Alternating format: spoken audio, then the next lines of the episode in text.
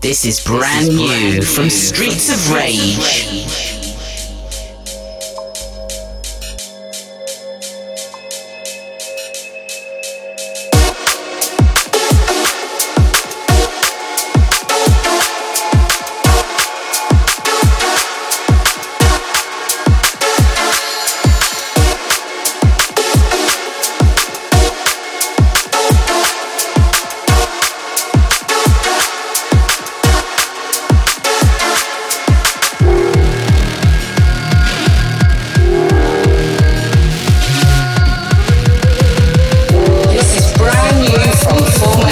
Records.